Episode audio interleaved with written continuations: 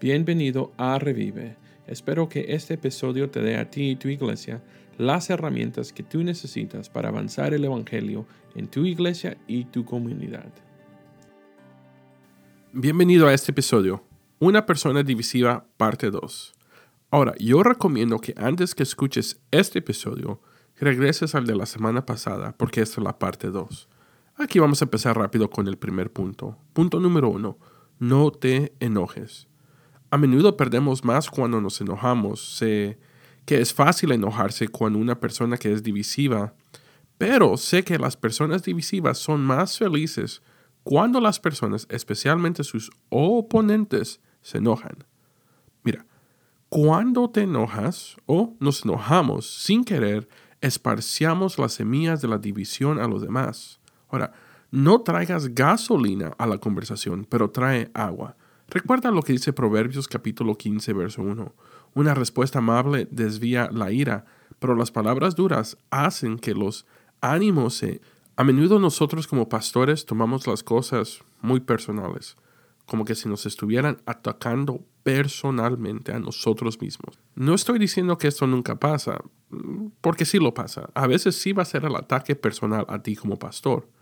Pero a veces las personas divisivas no nos atacan directamente, pero en muchos casos solo están protestando por un cambio que tal vez has hecho. Pastor, permítame agregar esto aquí.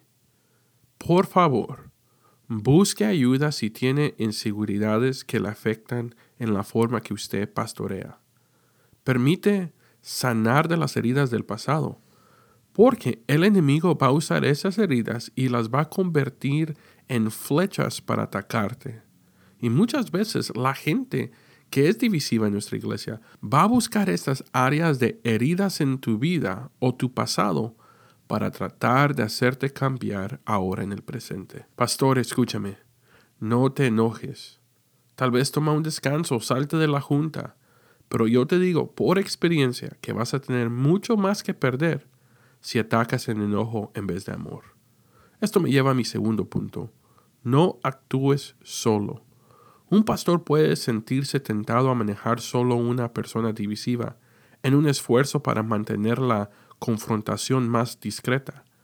Esto casi siempre empeora las cosas y corre el riesgo de enfrentar a la persona divisiva contra un pastor en lugar de contra toda la iglesia, a lo que el pastor debería presentar en juicio de la disciplina de la iglesia.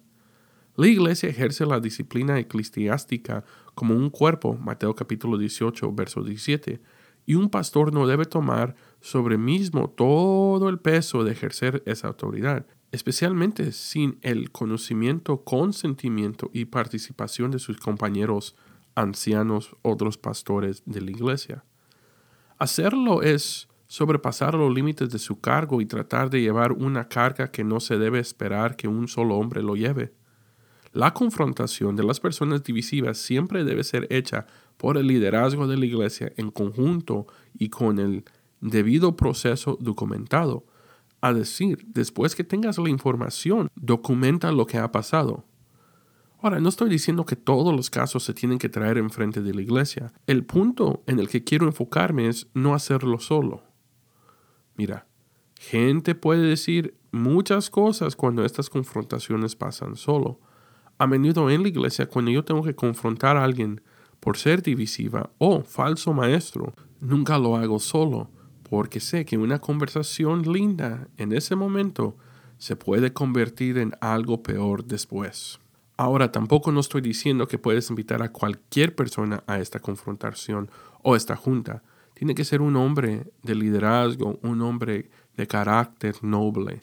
A lo que me lleva a mi tercer punto tener el coraje de confrontar actitudes y comportamientos divisivos. Quizás la razón principal por la que los pastores evitan obedecer los mandamientos de Dios para manejar a las personas divisivas es el miedo.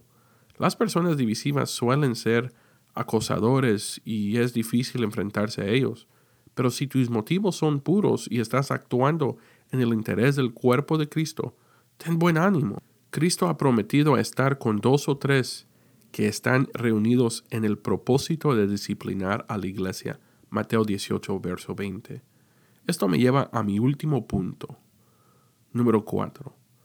Sepa que no importa lo que haga, algunas personas nunca serán persuadidas. A decir que hay gente que no va a querer cambiar. Hay gente que va a querer ser divisiva siempre. Tito nos asegura que una persona divisiva que se niega a arrepentirse después de dos o tres advertencias es torcida, pecadora y condenada a sí misma. Lee Tito capítulo 3, verso 1. Y Judas capítulo 1, verso 19 advierte, los que causan divisiones son gente mundana, desprovista del espíritu.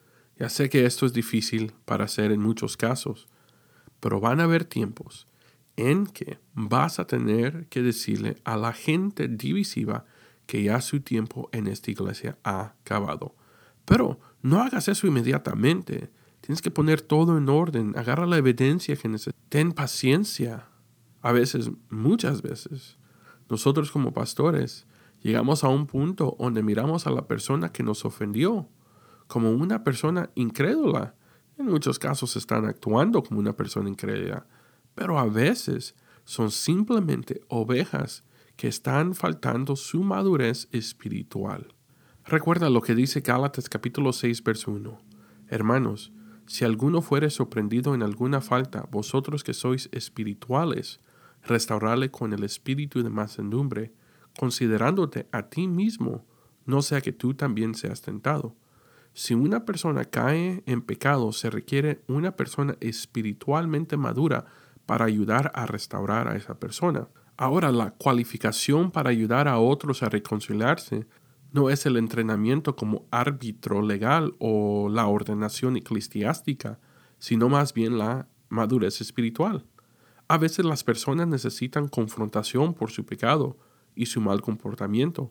A veces no necesitan amor duro, pero necesitan ternura y un recordatorio de que son de la familia. Recuerda, en relaciones rotas, el más fuerte debe llegar al más débil, y cada cristiano debe ser uno de los espirituales, porque todos los creyentes tienen su vida del Espíritu, pero no siempre es así, ¿no? A veces se nos olvidamos poner a Dios primero en las cosas que hacemos, aún en la renovación de la iglesia. Los espirituales no son simplemente los cristianos, porque el hermano pecador también es cristiano, pero se refiere a aquellos cristianos que estén en este momento, son más espirituales, más fuertes y más maduros que este hermano que tropieza y en este caso, este hermano que trae división a la iglesia o es divisiva. Recuerde, siempre la obligación de la persona más fuerte, espiritualmente hablando, alcanzar a la persona más débil. Hermano, quiero que sepas que yo oro por ti. Una persona divisiva puede traer tanto estrés no solo a ti como pastor, pero a la iglesia en sí. Mi oración es que mientras tú sigas en esta renovación de tu iglesia, replantación o revitalización, que Dios te siga guiando, dándote la fuerza para confrontar lo que necesitas confrontar, en la manera que se necesita ser confrontado. Gracias por acompañarme hoy. Asegúrese de suscribir a este podcast. Me encantaría saber que eres parte de la familia. Para saber más sobre la renovación y replantación de iglesias, sigue escuchando semanalmente o escríbenos. Si este episodio te resultó útil, compártelo y déjanos una reseña.